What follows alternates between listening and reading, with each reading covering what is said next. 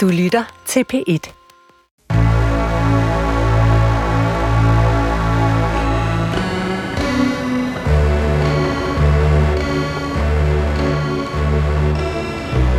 Du har ringet til Hemmeligheder på P1. Tak for din hemmelighed. Vi lover at passe godt på den.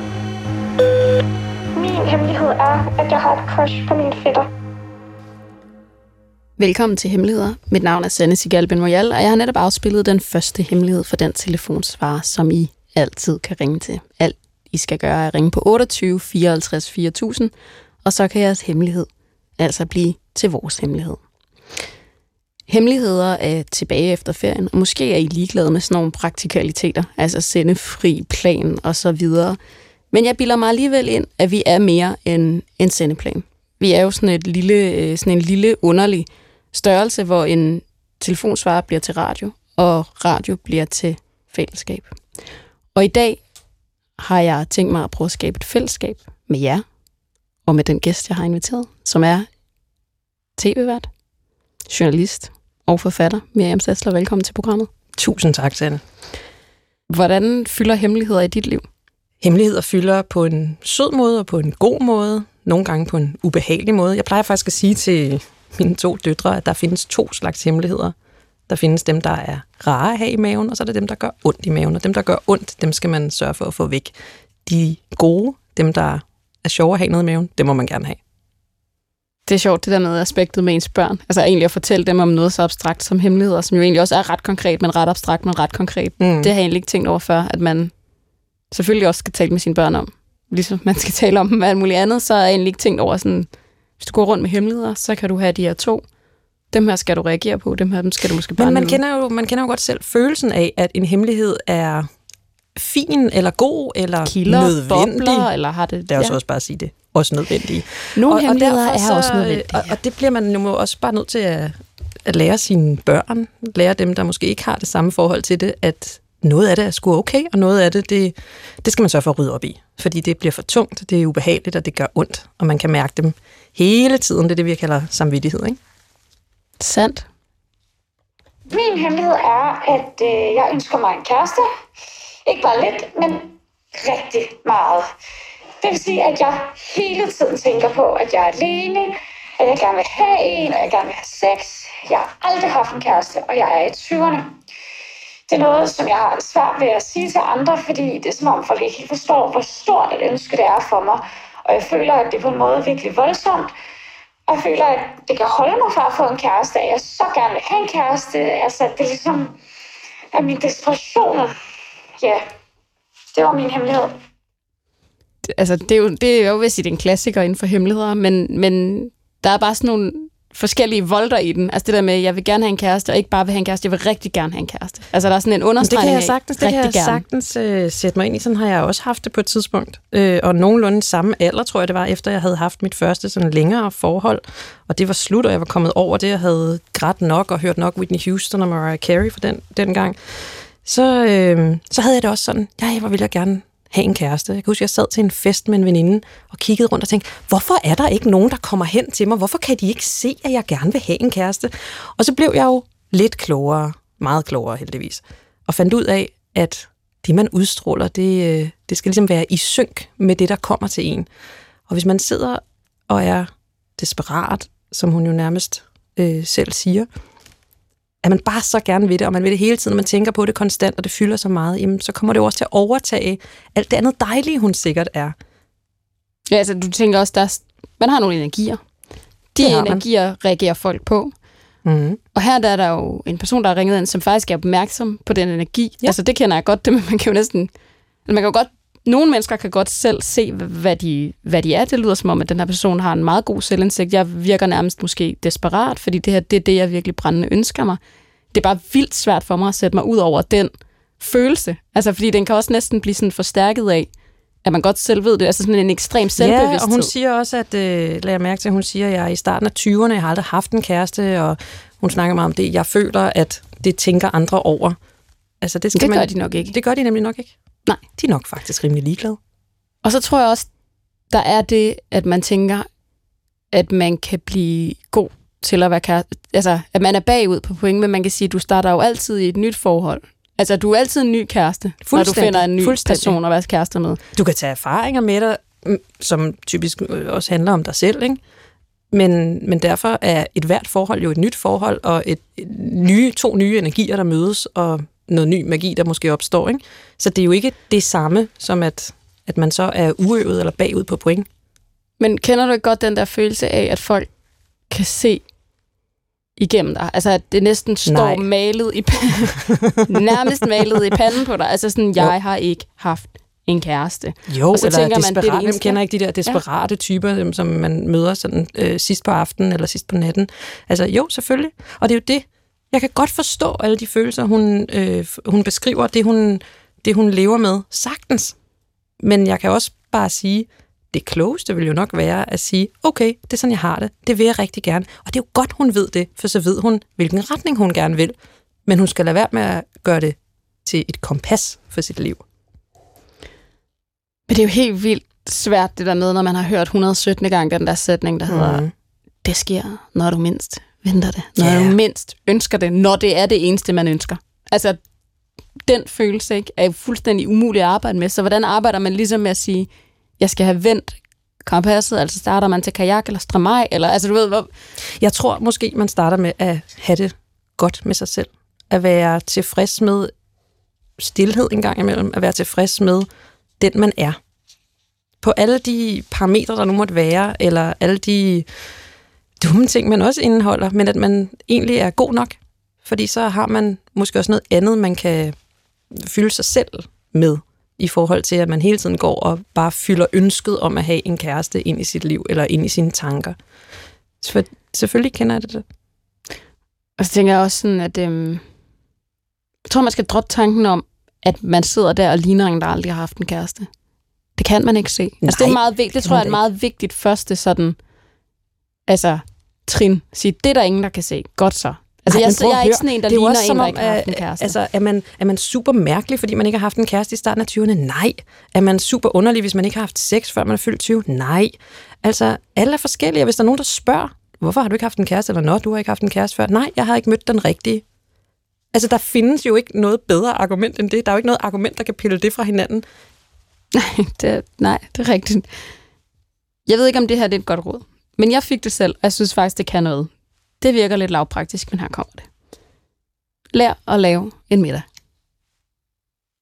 Simpelthen den der fornemmelse af sådan, if you build it, he will come, she, he will mm, mm. come. Altså om det er en mand, kvinde, whatever det er vil den person komme? Altså det der med at lære, men det er jo det samme, du siger, nu siger jeg det bare med en kylling. Lær at lave en kylling. Ja. Altså lær at bygge noget op for dig selv. Ja, start og det med det der klamme, altså, indvoldende ud, kig på præcis. det, ud med det. Hvordan laver man den rigtige og så gør kylling? Den lækker, ja. ja. Byg det op. Byg middagen op. Spis den selv. Smager den godt? Hvis den smager godt, kommer der måske flere til. We want chicken. Vi skal have en øh, hemmelighed mere, og så har vi øh, lytteren med på øh, telefon. Hej, hemmeligheder. Jeg øh, er en ung, sund, rask øh, pige på 22 år, øh, som bor i udlandet og laver en masse ting, jeg elsker, men øh, jeg, jeg lider meget af angst, og den angst manifesterer sig i, at jeg i ny og næ føler, at jeg skal tisse rigtig meget, selvom jeg godt ved, at jeg ikke skal. Men det er sådan noget nervøsitetsting. Jeg føler, at jeg skal på toilettet i situationer, hvor jeg ikke har adgang til et toilet. Så min hemmelighed er, at jeg nogle gange går med voksenblæer. Der er ikke nogen, der ved det, og der er ikke nogen, der finder ud af det. Øh, jeg er bange for, at folk ser det, men, men jeg tror ikke, øh, for jeg tror ikke, at folk har mistænkt det. Velkommen til programmet. Hej. Og tak for at, altså, at dele den her hemmelighed, som jo, øh, som jo er på en eller anden måde lidt i to spor. Altså, øh, der er den hemmelighed, at du engang imellem går med en voksenblik, men der er jo hele det der mentale spor af, altså, hvad er det egentlig, der aktiverer det her? Ja. Altså, det er jo ikke, fordi du har født 10 børn, og så skal du tisse. Det, der er et eller andet her, der, der bliver aktiveret i dig i nogle bestemte situationer. Ja, lige præcis. Hvad, hvilke, hvilke situationer kunne det være? Jamen, øhm, jeg har altid, nu ser jeg at jeg var en ung pige, jeg har altid lidt meget angst. Øhm, men det har ligesom været noget, som jeg har kunne sådan øh, dele med, fordi at jeg har gået i skole, eller så har der været ting at lave, og så har man ligesom været ude og opleve, at, at det ikke er så slemt, som man går og tror. Øhm, og så i coronatiden, da man blev lukket ned, så tror jeg bare, at min krop fik lov til at bygge øh, det med at være omkring mennesker op til at være noget, der var så meget mere farligt, end det faktisk er. Og så skete der ligesom det her, ja, så rullede flibolden, og så nu sidder jeg her. Det øh, øh, øh må jeg bare lige sige, altså det er virkelig interessant at høre det der corona igen, eller sådan, det har jeg ikke hørt længe, men det er, mm. det er bare for at sige, det var, der var virkelig mange mennesker, også som jeg snakkede med på det tidspunkt, hvor jeg prøvede at lave noget radio omkring, hvordan folk reagerede, og det var virkelig nogle ret vilde reaktioner, folk havde på en meget altså, ekstraordinær situation. Det vil jeg bare lige sige, fordi ja. Miriam lige vil sige noget. Ja, det vil jeg gerne. Tak fordi du øh, ringer ind og, øh, og fortæller os om det her. Øh, jeg har to spørgsmål. Det ene, det er, øh, og det kan godt være, at du synes, det er pinligt, jeg spørger om det, men det er simpelthen, fordi jeg ikke ved det. Hvad betyder det at gå med voksenblæ? Altså, ligesom at du på din, din etårige... Ej, nu har jeg ikke børn, så jeg ved ikke, hvor gamle børn går med blæ. Men ligesom at du på dit barn i blæ, bare fordi at de er ude og ikke kan holde sig. Okay, så det er ikke altså, bare et stort øh, tina trusindlæg Det er også dem, Nej. man kan jo købe dem, når man for eksempel har født. Det ja. ved jeg ikke, om du havde dem på, men jeg havde dem på. Ja, det er nærmest, jamen det er faktisk som Godt, jeg vil bare gerne lige have, have billedet på plads. Og så den anden ting, jeg godt kunne tænke mig at spørge dig om, det er, du siger, at uh, du har lidt af angst længe, det er ikke noget nyt. Er det noget, du har fået noget professionel hjælp til, fordi det er jo et, det er jo et, et svært problem at sidde med? Ja, altså, jeg, jeg kan også lige høre, at jeg nævner, at jeg bor i udlandet, så det er også en kombi af, at nu bor jeg i et land, hvor jeg ikke snakker mm. øh, modersmålet. Og at gå til psykolog på engelsk har vist sig virkelig svært for mig. Jeg er flydende ja. og meget komfortabel, men, men den der, det der med, at man skal tænke over, at man skal snakke et andet sprog, der gør, at jeg ikke rigtig kan komme så langt, altså som nogen vegne. Ja. Øh, men jeg har gået til psykolog rigtig meget i Danmark, og det er jo dejligt, og der synes jeg er et fint system for især unge mennesker med angst. Okay, så det har hjulpet øhm, dig på det tidspunkt? Ja, og det var også det, jeg sagde, at det var alt sammen før corona, ja. hvor at både en blanding af psykolog og have venner og have en struktur, øhm, det hjælper jo i hvert fald min angst rigtig meget. Er der nogen, du har kunnet tale med det her om? Øhm, ja, altså jeg har en meget sød kæreste. Hvor første gang, at det skete, det var fordi, at jeg havde rigtig meget... Øhm, jeg var på ferie med min kæreste, og så flyveturen på ferien, der havde jeg fået et angstanfald. Og så gik jeg hele ferien og brugte på, at jeg skulle tænke over, at jeg ligesom skulle flyve tilbage igen. Og så kom min kæreste ligesom med det der forslag, fordi at min kæreste vidste godt, at det var fordi, jeg var bange for at sidde flyveren, og så følte man mm. tisset i bukserne, og det var ubehageligt. Um, og så var det sådan, hvorfor gør vi ikke bare det her? Um, så min kæreste ved det. Og rigtig sød omkring det. Ja, det lyder som en rigtig ja, god kæreste. Ja. Og så sådan en, man kan også sige, det er jo sådan en, når man har angst, så har man jo nogle teknikker. Altså sådan, man har mm. sådan nogle overlevelsesmekanismer. Mm. Øh, og der kan det der så være en, altså sådan en, en lille støtte, eller sådan en lille krykke, forestiller jeg mig. Ja, eller det er det jo før efter. Nu ved jeg ikke, om, om nogen af jer har angst, men det føles som om, at verden går under, ja. når man ja. sidder. Så før efter er det dejligt. Mm. Under, der galopperer mit hjerte stadig med 200 km i timen, og jeg tænker, at nu skal jeg dø.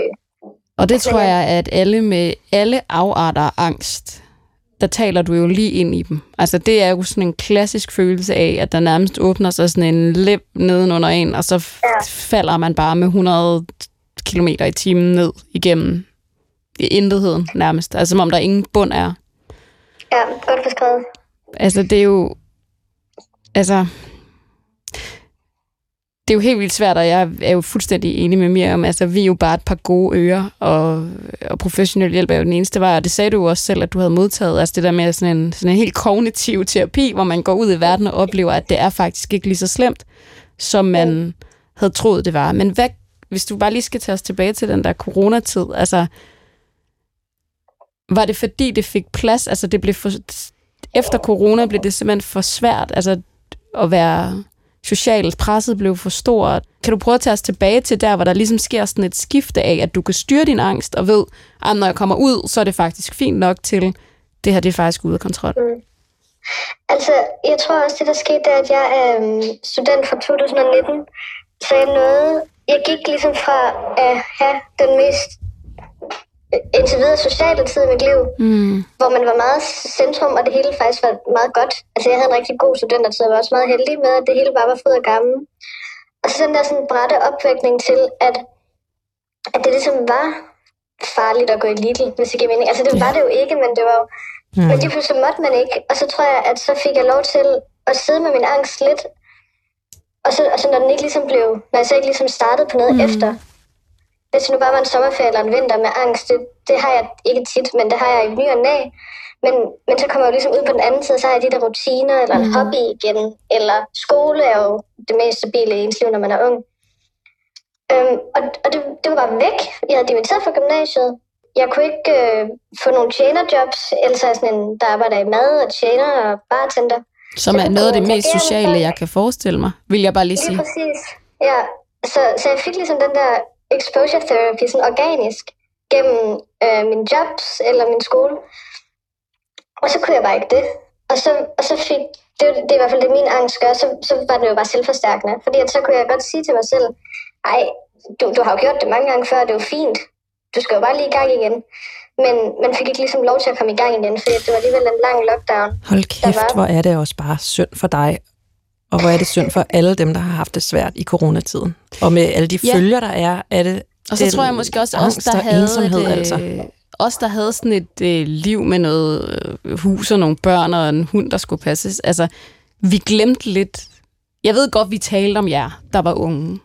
Men jeg tror, vi glemte, hvor stor en indvirkning det havde på jeres liv specifikt. Ja. For jeg synes, det du fortæller om at være færdig med gymnasietiden, og det der med, at man er super social, og man har det bare så mega pisse sjovt.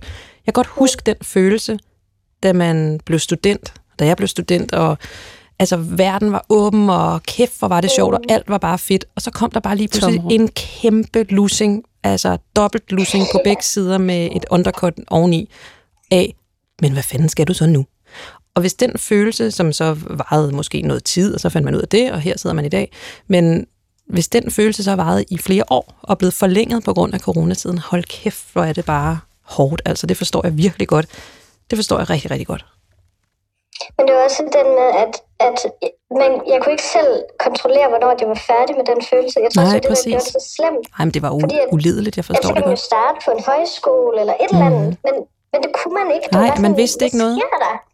Ja, ja, ja virkelig. Øhm, Altså, jeg, kan huske, jeg kan godt huske følelsen der med at stå og kigge fra kysten af Nordsjælland over på Sverige og tænke, der har man altid lige kunne komme over. Nu må man ikke. Det er forbudt. Mm. Og hvornår må man igen? Ingen ved det. Bare, det. Det er ikke for at sige, at det er et problem, men det er bare den følelse af, at man var i sådan en stor uvidshed og et tomrum. Den kan sagtens genkalde, man kan sagtens forstå det. Jeg kunne godt tænke mig at, at, at spørge dig, når du ringer og fortæller det her med, at du går med voksenblæ, og du synes, at det er ja, pinligt. Altså, din kæreste er jo enormt sød og opbakkende, forstående og lader ikke til at have noget problem med det. Øhm, hvorfor synes du egentlig, at det er pinligt? Ja. Det er jo, jeg, jeg tror bare, det er først, altså indtrykket, øhm, det giver, hvis jeg tænker et, et voksen menneske i voksenblæ, så tænker jeg enten en eller anden cabaret-sketch, eller øh, en eller anden, som der skal være syg, eller på Ja. ja. Ikke at det er pinligt, men I ved godt, altså, være noget Satirefjernsyn. med dig. Ja. Ja, lige præcis. Mm. Men det er også, jeg tror også, at grunden til, at jeg synes, at det er så mærkeligt, det er, at fordi at så bliver min angst virkelig, virkelig, altså så manifesterer den sig også Ja. ja. som fysisk. Mm. Øhm, så jeg tror, hvis jeg siger det til folk, så skal jeg også ligesom indrømme, at jeg har angst, og det kan jeg ikke lide. Og så skal man også ligesom være sej. Altså, og jeg synes, at det er øh, dejligt at snakke med folk, også med jer, og også med min kæreste. Men, men noget, som jeg virkelig har svært ved, det er det der med at blive kaldt sej. Fordi nogle gange vil man sgu bare gerne være normal. Altså nogle gange vil man bare gerne cruise. Så det, du er bange for at blive i andres øjne, hvis du sagde det til dem, det er, at de vil gøre dig, hvad kan man sige, mere syg, end du ser dig selv, eller... Ja, men også, at det bliver ægte. Altså, at, at så er folk godt klar over sådan, nå, okay, am, am, er du okay, eller skal vi lige tage det med ro? Og, og det har man jo ikke lyst til, når man er i start 20'erne. Jeg har jo ikke lyst til at tage det med ro. Jeg har jo lyst til at, at køre du ved, med fuld fart fremad. Så du har lyst til, at du ikke skal gå med den voksenblæ? 100 procent. Det der, det er jo, nu siger jeg i citationstavn, bare blevet sådan et eller andet, sådan nærmest sådan tvangshandlingsagtigt. Det er jo det, der er med, med at tisse. Altså det er, at du kan næsten bare mærke din blære, ikke? Altså du kan mærke dit urinrør nærmest, ikke? Altså, og det er jo sådan en underlig lille sensibel størrelse, sådan et urinrør. Og, og, og det er jo sådan, og det siger du jo også selv, en mental til, altså det er nærmest sådan en tvangshandlingsting. Tænk, hvis jeg skulle sidde her, og jeg skulle tisse, ikke? Ja. Og det tror jeg, at nu hvor du har sagt det højt, og du måske en dag ringer til den psykolog, når du kommer hjem en gang, så tror jeg, at den voksen blev, den er øh, fortid faktisk. Mm. Altså bare for at sige, angst er en meget reel størrelse, som man altid skal tage ekstremt seriøst. Jeg tror heller ikke, at du ikke får gjort, hvad der er bedst for dig selv. For jeg tror godt, du på trods af den angst, du føler, og på trods af det, du synes er svært, så tror jeg også, at du har, det lyder sådan, at du har den drivkraft, der skal til for at gøre noget ved det. Altså nogle mennesker har rigtig meget drivkraft, og kan aldrig sidde stille på hænderne, og handler bare, og gør bare, og nå, har jeg brug for en psykolog, så ringer jeg til en. Det er ikke alle, der har det sådan, det er jeg godt klar over. Men jeg tror, at du også i kraft af, at du har gode mennesker omkring dig, så tror jeg, at du er på vej et rigtigt sted hen. Du kan godt selv se, hvor dine udfordringer ligger henne, lyder det som om. Ja, og altså på en eller anden måde at spænde det positivt, og det er også noget, min, min ikke meget søde kæreste altid gør, det er jo, at, at det gør jo også, at jeg så faktisk kommer ud. Altså det er jo ikke noget, som der... Jeg ligger ikke derhjemme 24-7, så det giver mig jo også en eller anden lille snært af den virkelighed, som, som jeg jo har levet i før, som jeg godt kan leve i igen, hvis det giver mening. Mm. Det Så det er bare lige med at, at få det tweaked, så det, så det passer. Ja. Der er nogle gange i ens liv, hvor man lige skal tweak på ting. Ja. Og nogle gange skal man lige have en voksen lige på, indtil man ikke har den på længere. ja, så skal man prøve måske at se, hvad sker der, hvis jeg ikke har den på. Ja. Hvad er det værste, der kan Ja. ske? Det er tisse i bukserne. Det har vi alle sammen gjort. Også som voksne. Og det er også pudsigt, fordi at man er jo aldrig i selskaber, hvor hvis man siger, at jeg skal altså lidt tisse, så bliver folk sure. Nej, så det prøv at høre. ting. Mit arbejde, der kan jeg ikke gå ud og tisse, når jeg gerne vil. Jeg har nogle gange skulle sidde og holde mig i timevis. Og det er ikke særlig sundt, men det, det har jeg jo. Nej, det er jo et mareridt. Og det, øh, det kommer man også igennem. Ja, og jeg har jo sgu tisse, før jeg kunne holde mig, hvor jeg bare sidder derhjemme og ser fjernsyn, fordi jeg ikke gider gå ud og tisse. Altså, det er jo ikke... Det er en Har du prøvet at ligge i sengen om morgenen og tænke, ej, jeg skal ikke tisse, jeg skal ikke, jeg, åh, jeg, kan, jeg skal, åh, jeg gør det, Altså, jeg gør det. hver morgen i mit liv, Præcis, jo. Det er det. præcis. Det gør vi alle sammen. Tusind tak, fordi at du øh, ringede ind. Ja, tusind tak. Selvfølgelig. Min hemmelighed er, at øh, jeg bruger begge sider af toiletpapiret for at spare på det. Det lyder måske ulækkert, men øh, jeg har udviklet en teknik, der virker. Jeg øh, er en mor i 40'erne, der ikke mangler penge, men bare er sygt sparsommelig og tænker, at alt tæller. Nogle gange bliver mine omgivelser pænt trætte af det, men det her, det ved de ikke. Så det er helt vildt tilfredsstillende for mig. Det er jo en genial hemmelighed. Det er vidunderligt. Og det er virkelig en genial hemmelighed. Ja, det er det. Ej, jeg får helt tår i øjnene, da jeg griner. Fordi, det kender man jo godt det med, lad os sige, jeg tror ikke, det er dig og mig, men lad os sige, man er ekstremt påpasselig med sine penge. Man virkelig tænker, alt tæller. Alt tæller. Jamen, så er toiletpapir jo den vildeste trigger her.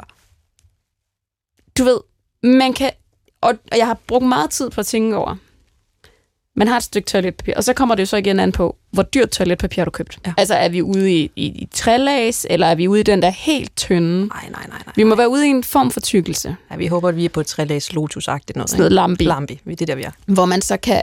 Altså, det jeg forestiller mig så, det er, at man, man vender Altså det. prøv at høre, det her det bunder jo også i en vild diskussion, der handler om at krølle eller folde. Og det er en diskussion, jeg har haft øh, på en svensk ydegård for Den skal mange lige... år siden. Den skal jeg lige... Okay. Jamen, det var fordi, vi sad og spillede et spil, hvor det handlede om, øh, spørgsmålet var, tror du, at personen, som det handlede om, folder eller krøller toiletpapiret? Og Det her, havde- det er noget, jeg aldrig har tænkt over i hele mit liv. er det rigtigt? Sådan havde jeg det jo også. Så og alle krøller. de andre, de sad og fortalte om, hvordan de foldede, og jeg sad og tænkte, hvad fanden snakker de om? Folder? Altså sidder de sådan, og så sidder de sådan og folder ind over, og så bruger det igen, eller altså, for, what?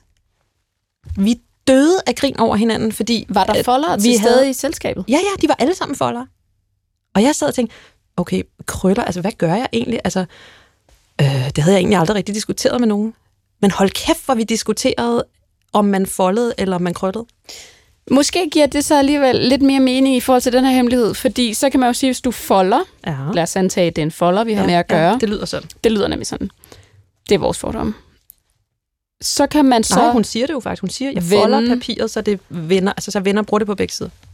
Jeg ved ikke, hvorfor jeg kun har tænkt et lag. Men det er rigtigt. Hvis man folder det, så kan man selvfølgelig bruge det på begge sider, ja. ja. Så kan man lave sådan, så kan man lave sådan et helt system, hvor man sådan, med nærmest sådan en vifte ind over, hvor man ligesom øh, gemmer væk, og så på den måde drejer rundt, og altså, det er et sindrigt system, man er ude i her. Det kan jeg godt, det kan jeg godt øh, fornemme. Og toiletpapir er jo i det hele taget bizart. Jeg har jo, altså det er jo måske en lille hemmelighed, men jeg hader at købe toiletpapir. Jeg kan ikke købe toiletpapir, uden der er nogen, der skal kommentere det. Hvis jeg kun køber toiletpapir, så har jeg fået at vide, Nå, du er nok rigtig sulten i dag, var? Og jeg tænker, eller, Nå, er der lidt med maven? Hvor jeg Men tænker, alle mennesker skal jo have toiletpapir. Præcis. Men det for mig er det blevet sådan en ting, som dengang jeg var øh, 13-14 år, skulle købe bind eller tampax eller noget af den stil. Tænk, at folk blander sig i det. Der, jeg kan ikke gå rundt med toiletpapir, uden at nogen skal kommentere det. det er da ekstremt privat. Altså, øh, det skulle jeg da mene. Umiddelbart ikke. Altså, i det her program har jeg fundet ud af, at øhm, altså hele toiletseancen er noget, øh, som åbenbart er sådan ekstremt hemmeligt. Altså ikke på Nå. den måde, at folk går hele tiden på toilettet, okay. men vi har rigtig mange, som øh, ikke vasker hænder som en hemmelighed. Altså når de har været på toilettet. Og det kan oh, de godt ja. lide. Altså de kan godt lide... Ikke at vaske hænder. Ja. Jeg ved ikke, om det er sådan et powerplay. Altså sådan, du ved ikke, at jeg ikke har vasket hænder. Jeg ved det ikke helt, hvad det går ud på. Men bare for at sige, der er jo mange... Altså når man går ind og lukker døren der, ja, ja, ja. og låser den, hvilket man jo heller ikke gør særlig mange. Hvornår gør du ellers det? Det gør man jo ikke ellers. Nej. Så det er jo sådan en ting, og der kan jeg godt se, hvis du er ekstremt påpasselig med dine penge, og du er i en familie, så er det jo det der med hele, åh, det var en stor skive brød, eller, ja, altså det, ja, bliver, ja, ja. det bliver en mega irriterende. Ja, ja, eller ikke? børn, de er jo pisse irriterende, fordi de, de bruger jo sindssygt. et halvt toiletrulle på at skulle tisse, ikke? Så kan jeg godt forstå den der tilfredsstillelse, der er i at tage, det er nærmest at tage øre tilbage, ikke? Altså, det var 50 øre. Det var 50 øre.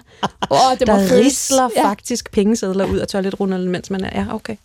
Jamen, ja, altså, den jeg der kan følelse. Det. Ja, ja, jeg kan godt forstå det, og jeg, jeg tror ikke, der er... Altså nu, baseret på øh, tidligere skænderier og øh, livserfaringer og, og, og tidligere partner, så tror jeg, at der er øh, meget øh, altså resonans i at folde toiletpapiret og på den måde være lidt sparsommelig med det. I modsætning til at være sådan lidt vild og crazy og for, altså bare krølle det sammen og bare være skide ligeglad. Der er også et klimaaspekt, men det er ikke det, der er aspektet her. det her, det er økonomi. Yes. Det er kroner og øre. Det kommer og det, der, også ja. tit før klimaet. Men ja, det gør det. Det tror jeg faktisk for de fleste, at altså, mm. skulle, vi i virkelig, altså, skulle vi virkelig redde klimaet, i hvert fald i den vestlige verden, så skulle vi nok bare sætte priserne op på alt muligt. Ja, og altså, alle sammen have vindmøller lige foran vinduerne, ikke? Spændende, spændende aspekt. Det tæller stadig på et andet tidspunkt, ikke? Men, nu snakker vi om toiletpapir. Men jeg tænker bare, at det er også, altså det er bare en vild energi, det der med at tænke, at alt tæller. Altså, fordi hvis toiletpapir tæller, så tæller alt virkelig. Ja. Ikke? Men fordi... kan man ikke bare have lov til at have... Ja, altså, jeg kan huske, en af, mine, øh, en af mine venner, han sagde engang, alle har lov til én fetish. Ja. Og hvis man nu lever efter det princip, så kunne man sige, lige her, ved du hvad, fold toiletpapiret. Brug så meget af det, du kan. Alle hjørner, kanter, folder. Fyr den af med det. Det er i orden. Jeg kan godt forstå den hemmelighed. Det kan jeg også godt. Min hemmelighed er, at jeg går til bageren og køber enorme mængder af kage, fordi jeg overspiser.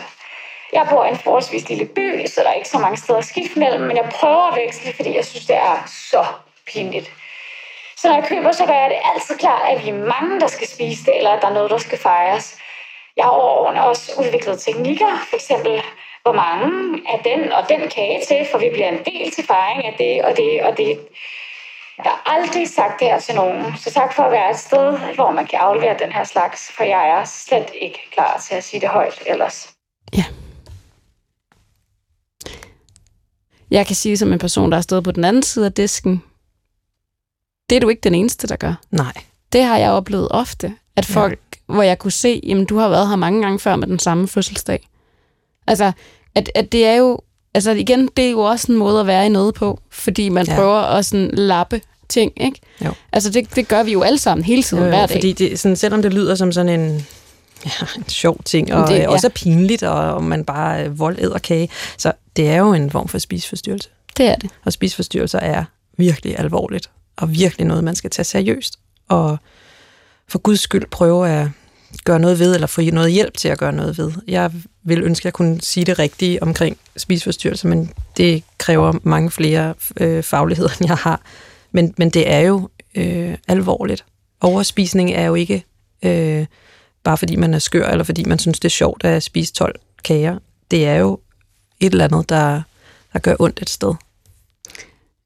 Jeg tror også, at grunden til, at overspisning er helt svært svær størrelse, er, fordi vi måske meget mere øh, har fokuseret på alle de spiseforstyrrelser, som har et andet udtryk. Ja. Altså det med anoreksi, hvor man kan se det meget tydeligt, eller altså alle de her øh, spiseforstyrrelser, som er, er, begræns, altså er begrænsende, hvor det er tydeligt, hvor overspisningen, sådan har det i hvert fald været i hele min opvækst, har været mere sådan, øh, ikke en sygdom, Altså noget, folk bare ikke kunne Nej, styre. men der synes man netop det modsatte. Ikke? Det er nogen, ja. der ikke kan finde ud af at styre sig, eller nogen, mm. der sidder bare og, og, og æder, men, men det er det jo ikke. Det er jo, bare, det er jo bare med omvendt foretegn, kan man sige.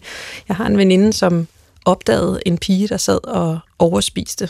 Øh, hun kunne se det fra sin lejlighed, kunne hun kigge ind gennem hendes vinduer. Og altså beskrivelserne af, hvordan hun sad, altså det her forholdsvis normalt udseende menneske, spiste og havde skraldebunker omkring sig af emballage og mad. Altså det var jo så trist at høre om, og så forfærdeligt, at der jo, man har brug for hjælp. Jeg tror, at altså jeg tror alle sammen, at vi kan, altså have følt, og det ville være dejligt, hvis man bare kunne spise 10 kager, men det ved vi jo alle sammen godt, det er det ikke. Nej. Altså kage nummer 5 er vildt ubehagelig, så der er jo ikke nogen, der er ikke noget i den her historie, der ikke altså er ubehageligt. Og det er der, hvor jeg, det er der, hvor jeg tænker, at altså, at skulle hele tiden kamuflere, mm-hmm. at hele tiden at skulle kamuflere sin... Ja, gå og lyve. Ja.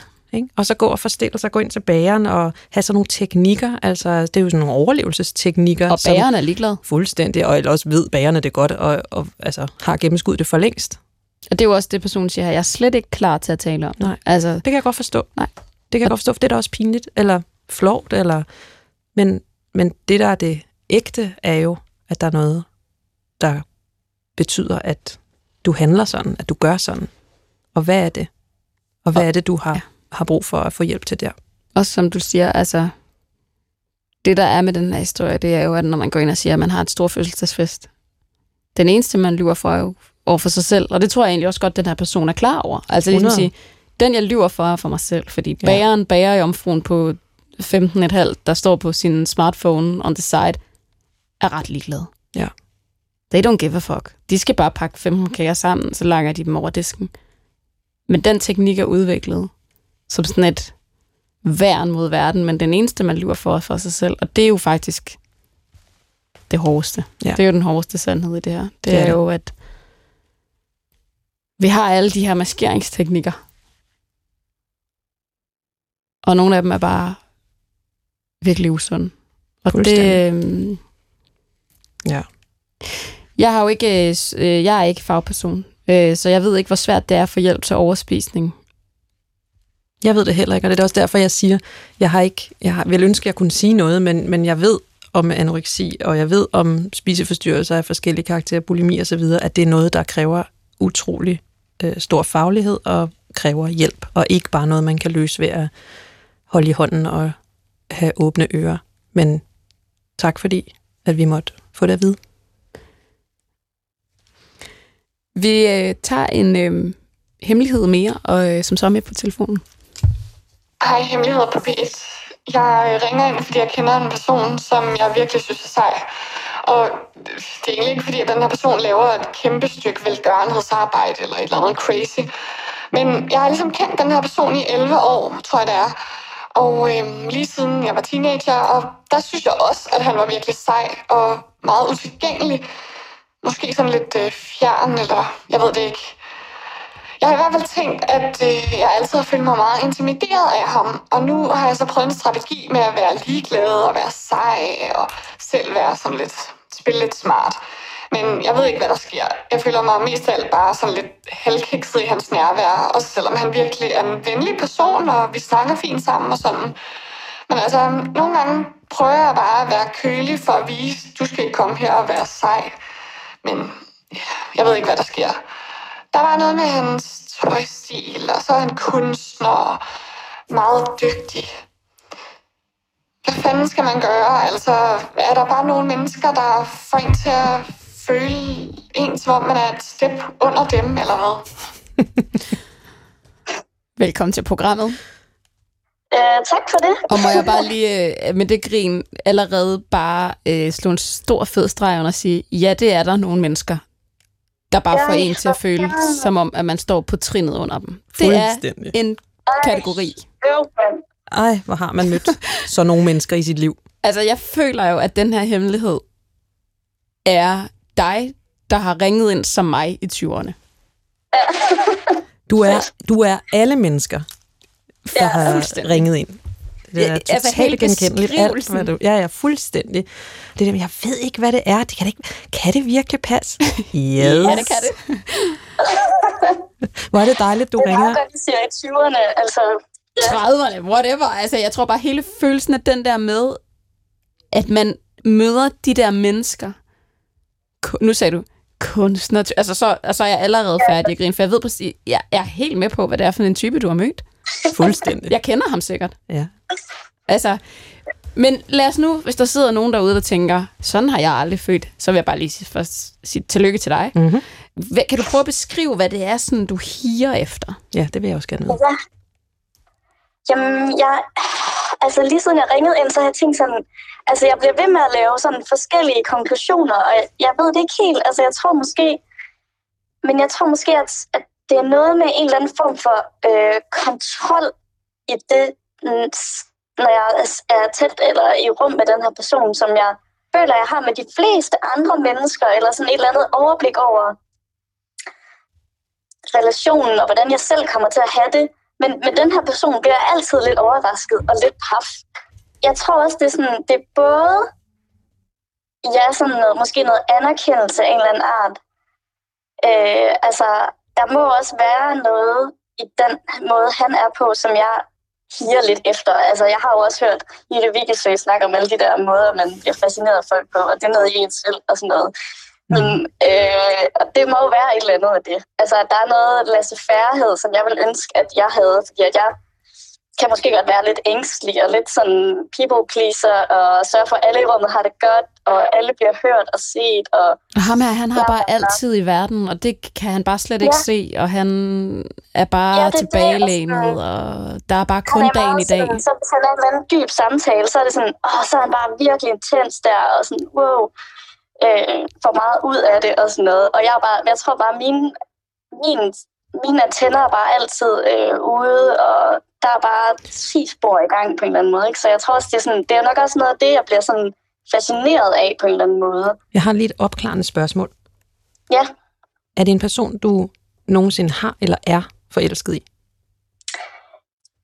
Det tror jeg ikke. Altså, jeg, jeg tror, jeg, når jeg har tænkt, at jeg tror måske heller ikke, øh, altså, det er jo på en eller anden måde lidt det nemme svar til, til den her lille, øh, altså, det, det, den her relation, eller sådan, det kan jo godt være, altså, jeg ved det faktisk ikke, men der kan jo godt være en eller anden forelskelsesting i det. Altså, det er sjovt, at jeg for, efter jeg ringede ind, så har jeg faktisk drømt om ham. Jeg har drømt, at han, han øh, på en eller anden måde gav mig et eller andet lidt scoreagtigt kompliment. Og jeg har bare tænkt, oh god, altså, måske er, der bare, et- måske er det bare det. Altså, måske er jeg bare lidt, synes jeg bare, han er røv lækker, eller et eller andet, ikke? Altså, Altså, hvad vil du jo sige til ham her? Lad os, med den her person, eller sådan. Mm, Jeg, vil ikke, jeg synes ikke, jeg slapper af på den Nej. måde, eller sådan. og det er jo Ja. det spændende. Mm. Du siger Ja, jo netop sådan selv, jeg er ikke tilpas. Altså, Nej. du siger selv, du er ikke tilpas i hans selskab. Det er ikke sådan, at du tænker, nu øh, kan jeg sige hvad som helst, jeg kan bare være fuldstændig mig selv. Du er hele tiden lige lidt på stikkerne, eller sådan lige, Ja. uh, hvordan, er det her egentlig min bedste vinkel? Eller hvis jeg nu siger det her, kan han, er han, er han vild med hiphop? Eller hvordan var Ja. han? Eller sådan, hvad, hvad er det, der alligevel gør, at du tænker, jeg kunne godt tænke mig at være omkring den her fyr? Ja, men jeg ved det ikke. Altså, jeg tror, det, der sker jo et eller andet spændende. Altså, det må jeg jo bare sige. Der sker jo noget spændende, som der ikke øh, sker på samme måde, når jeg er sammen med mine øh, veninder eller et eller andet. Altså, der, der sker jo et eller andet. Men jeg tror også, jeg bliver irriteret over den der måde, at alt mit fokus så skal rettes hen mod det, for eksempel. Altså, nu er jeg lige været på sådan en festival, hvor han også var der, hvor jeg bare bliver sådan, ej, hvorfor kan jeg ikke bare hænge ud sammen med mine venner og hygge mig, i stedet for at skulle bruge al den her, øh, al den her der er sådan hele tiden sådan en understrøm af, og hvor er han henne? Uh, et eller andet, skal vi lige skåle? Haha, eller, eller sådan noget. Altså, jeg ved det ikke. Har du set Bachelorette? Øh, ja, det har jeg i okay. den grad. Øhm, der var en figur, der hed Boris. Han er også et menneske, og han er super sød. Men han var også lidt Ja. en figur. Altså, han blev lidt den, den der sådan... Øhm, den figur, som alle ligesom... Øh, du kunne ikke helt indfange ham, vel? Altså, han var... Nej. Han lagde bare alle følelser ned, men der var alligevel et eller andet, der var sådan... Og var musiker. Ja, han var ja, Kunstner. præcis kunstner. Lus. Øhm, hele den der følelse af, af Boris som karakter, altså den der vi alle sammen har været forelsket i, Også meget laissez-faire. Ja, fuldstændig. han havde også altid i verden. Mm. Altså virkelig, altså femårsplaner og et meget intens blik. Et ekstremt intens blik, og ingen femårsplaner. Altså der var Nej. ikke antydning af et hamsterhjul. Nej, det er det. Kunne man forestille sig, at øhm, hvis du nu stod over for, vi kan kalde ham Boris, din Boris, Ja, min Boris. Hvis du nu skulle sige noget til ham, uden at der ligesom var sådan noget, at bordet fanger, eller han kiggede på dig på en mærkelig måde, hvis du bare kunne sådan, hvad ville du så, altså, hvis du ikke skulle tænke på modtagelsen af det, hvad ville du så ligesom sige til ham? Mm. Altså, det kunne jo være... Jeg, jeg, jeg synes jo også, det... Um... Ja, nu kommer jeg til at har lyst til at snakke meta om det, men jeg skal måske bare svare på dit spørgsmål. Prøv bare at svare. Øh, øh, jeg tror, at øh, jeg kunne godt tænke mig at sige til ham, at, og at det kunne være, at, at jeg ligesom nogle gange bliver virkelig sådan, føler mig meget kikset i hans nærvær, og, og um, måske om, om han synes, at jeg er kikset, det ved jeg, han ville aldrig sige, at jeg var kikset, men om skal han bare, sådan... bare snakke til ham. Ja. Hej, Boris. Jeg tror, jeg øh, nogle gange bliver meget usikker i dit nærvær. Og jeg ved ikke lige, det har nok noget med mig at gøre, bla bla bla. Men ja, hvorfor, hvorfor er det, jeg synes, at du er så mystisk? Kan du hjælpe mig? det Nej, men ved du hvad, du har snakket for alle øh, de øh, personer, der har været forelsket i den her type person. Altså Mm. os, der Ja. aldrig fik Boris. Altså Ja. os, der aldrig, hvor Boris aldrig kiggede vores vej. Altså, fordi der Ja. var også et eller andet af det. Og det kan være, så må du sige, hvis det er forkert, det her. Men nu projicerer jeg lige, ikke? Der er jo også et eller andet af det, der er sådan, vil du ikke bare anerkende min eksistens? Det ville bare være så dejligt, Ja. ja. hvis du kiggede min mig. vej. Ja, og klappede Ja. mig lidt på hovedet, og synes jeg var, altså der er også noget sådan, ikke nødvendigvis social prestige, men sådan et, Ja. tænk hvis Boris så mig. Mm. Ja. Jeg, jeg tror bare, at jeg har måske også sådan en, en idé om, at jeg ikke har en chance med den her fyr, eller sådan, altså, og det, og, og det nager mig også lidt, altså, ikke, altså, Men der har altså, jeg tror ikke, at jeg vil være hans type, hvis jeg ser på hans tidligere, sådan meget modelagtige kærester og sådan noget, ikke, altså, Der har du svaret. Ja, du har selv svaret. ja, Det er simpelthen der, den ligger. at, Altså. at, at, øh, at hvad jeg svarede så. Ej, nu er jeg jo ikke psykolog, men jeg har stået i den der situation mange gange. Ja, set mange af mine veninder stå i den der situation rigtig mange gange.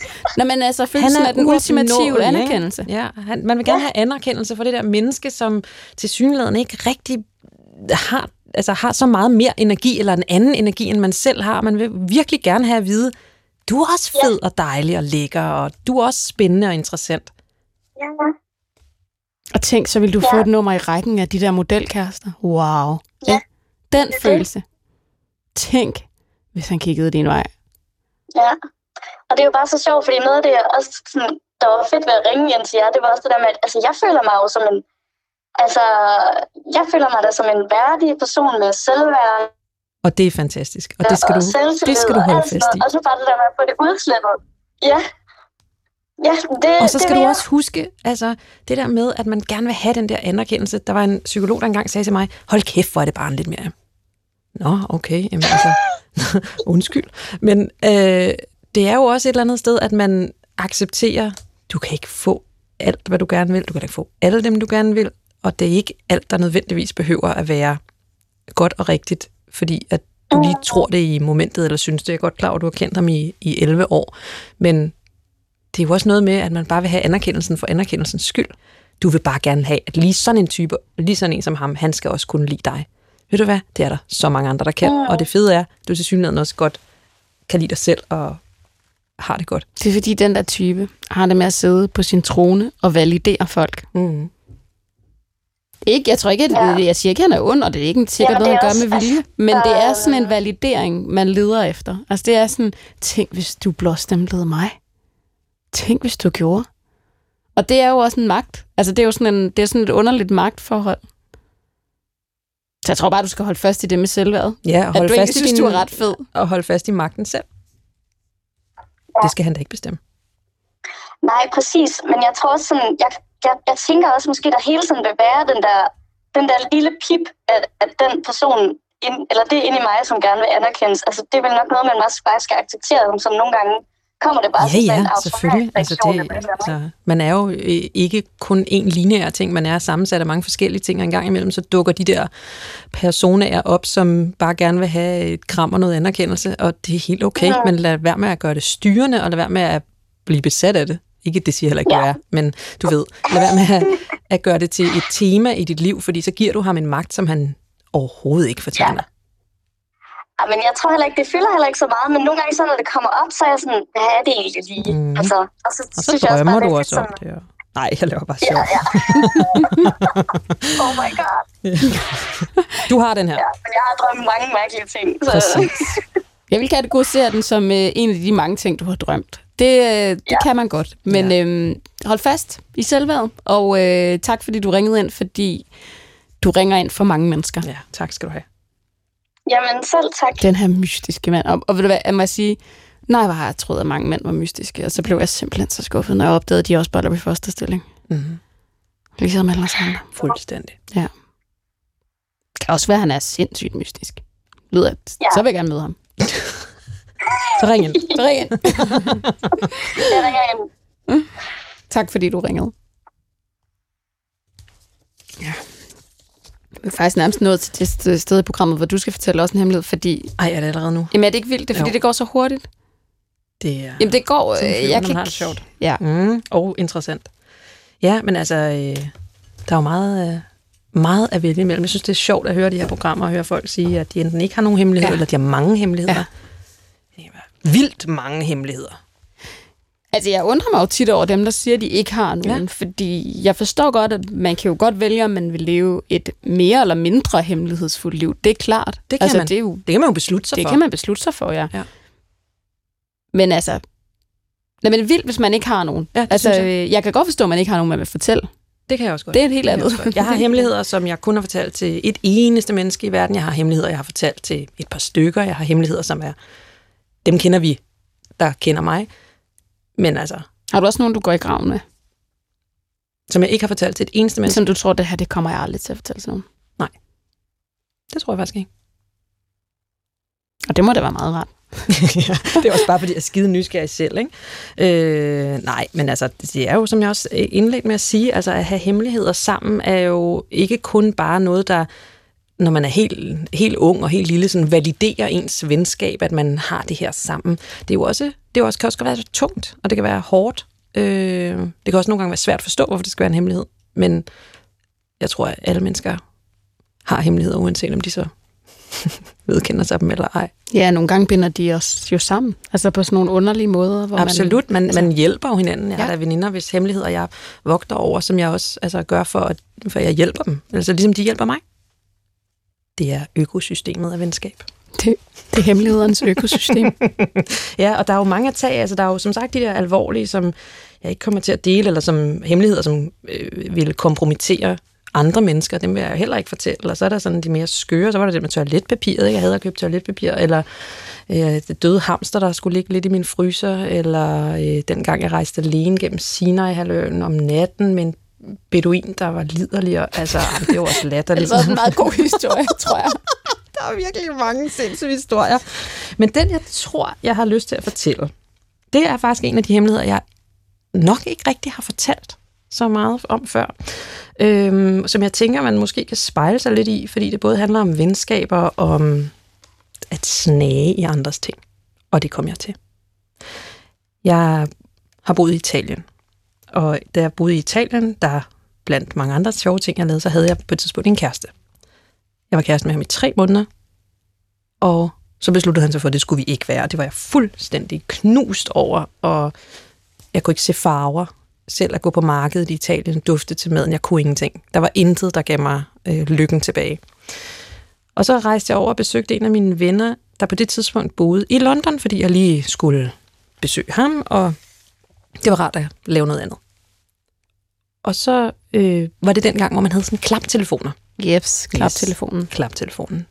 Og så skrev han nogle beskeder, og i det øjeblik, han så gik ud af værelset, så kunne jeg ikke lade være med at kigge, hvad han havde skrevet. Fordi det virkede som om, at det var... Der var et eller andet. Jeg, kunne ikke, jeg havde en fornemmelse af, at jeg havde lyst til at kigge. Og det må man jo ikke. Nej, det må man ikke. Nej, man Jamen, det må man ikke. Også fordi problemet er, at hvis man søger, så finder man også. Åh, det må ikke. Og man må heller ikke. Nej, Men hvad fandt du? jeg fandt en besked, der handlede om mig. Han havde skrevet en besked om mig til den fælles veninde, vi havde, om at han var så træt af at høre på mig øse ud af mit lille sønderknuste hjerte. Au. Au. En ting er jo, jeg gjorde ikke noget, jeg sagde ikke noget, fordi jeg Nå, var for jo skamfuld. Jeg var jo skamfuld over, at jeg havde kigget. Og den Ja. anden ting, det var, jeg blev jo også utrolig ked af det, fordi jeg her kom og havde fortalt øh, om mit inderste, og så blev det bare gjort grin med. Og så også fordi det var jo, det er jo pinligt. Det er jo pinligt, at nogen synes sådan om en. Det synes man i hvert fald, når man er 23 eller 22, hvor gammel jeg var. Øh, Altså, medmindre du har siddet der i et år, hver dag, som sådan en altså, trist, sådan, Ja. ja. ved, den der clown-type, hvor nej. make-up'en, Vi- altså, vi så jeg, snakker- så vi er snakker altså en weekendtur. ret dårlig ven. det var jo det, jeg fandt ud af. Og det gjorde jo også, at det venskab øh, ret hurtigt æbbede ud. Altså, jeg har overhovedet ikke kontakt til hverken ham eller hende i dag. Og det er der helt, altså, helt åbenlyst grund til. Og jeg synes, den er interessant at fortælle, fordi hvis jeg havde gjort det i dag, så havde jeg sagt, ved du hvad, jeg har kigget i din telefon, det skulle jeg ikke have gjort. Det er noget lort.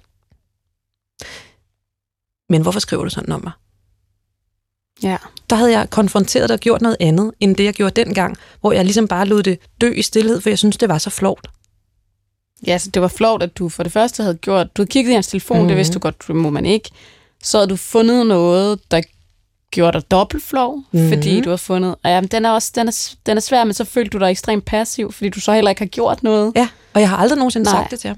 I, er I stadig venner? Nej, Nej. jeg har ikke set ham i mange, mange år.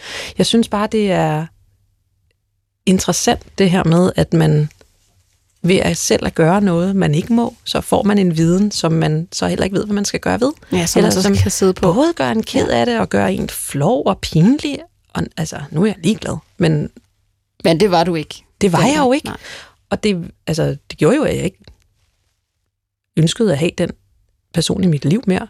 Jeg kan faktisk ikke engang, jeg, jeg kan ikke huske den præcise formulering, og jeg kan heller ikke huske, om vi sådan aftalte, at vi ikke var venner mere, det der med at slå op med sine venner. Det, det gjorde vi heller ikke, det døde bare ud. Men for mig Kan var det jo huske, klart, Da du at det stod med det. telefonen. Altså, Mhm. kan du Ja. huske den der følelse af sådan Det kan og så ned, altid. og så lægger man den ned? Yes, man kan jo altid huske de der key moments i ens liv, de der fuldstændig øh, afgørende øjeblikke, man oplever, så kan man jo huske meget sindssyge detaljer. Jeg kan huske, hvordan sengetæppet lå på sengen. Jeg kan huske den der måde, klaptelefonen lå og lyste. Det var jo før. Altså dengang, der, når man åbnede en telefon og skrev en besked, så var beskeden stadigvæk på telefondisplayet, indtil man trykkede forlad det. Ja, det var før ansigtsgodkendelsen. Det må man sige. Og jeg kan huske øh, den der måde, telefonen lå på, og hvordan jeg sådan tog den op og læste det, og trykkede ned, sådan aktivt tryk ned for at læse det færdigt, og sådan noget, hvordan luften forsvandt øh, fra min krop, øh, og at man sådan, altså, får ondt i maven af det, ikke? Når, man, når man opdager noget, man ikke skulle have opdaget. Jeg, kan, jeg føler fuldstændig den der er følelsen af, det sådan, der er sådan en følelse af ubehag, der sænker sig ned Ja. igennem og ned til mellemgulvet. Ja, ja, det er totalt fysisk, Ja, jo. Altså når man opdager noget, eller man finder ud af et eller andet, man ikke skulle have vidst, eller læser noget, man ikke skulle have læst, den der... Øhm, Men ja, det er jo en hemmelighed, fordi det må man ikke. Og det er jo, Ja. det er jo det, vi har dem også i programmet her tit, altså det der med, at man har læst noget hos sin partner, som man ikke skulle have læst, og hvad gør man nu, for det er jo en Præcis. hemmelighed. Altså der har man allerede ja. skabt en hemmelighed for sig selv, og den kan være virkelig svær at reagere på. Fuldstændig. Så det er bare for, jeg øh, har egentlig valgt den, fordi jeg synes, det er sådan et, det, det er noget, der er genkendeligt, og det er noget, som vi alle sammen på et eller andet tidspunkt nok kommer i nærheden af, fordi at vi lever ret digitaliseret liv og har nem adgang til data om hinanden på den måde. Ikke? En anden dag, så vil jeg gerne høre om, øh, også øh, om den der øh, liderlige beduin igennem Sinai-ørkenen, fordi det lyder, Det var der, hvor jeg lærte at sige nej på arabisk. og det er, La.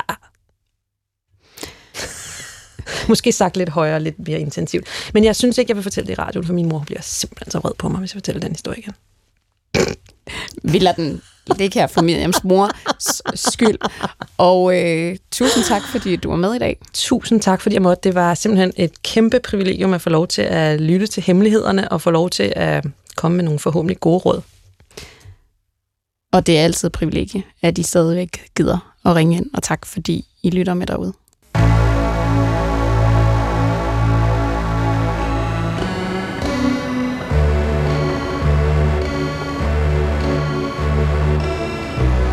Du har ringet til Hemmeligheder på P1. Tak for din hemmelighed. Vi lover at passe godt på den.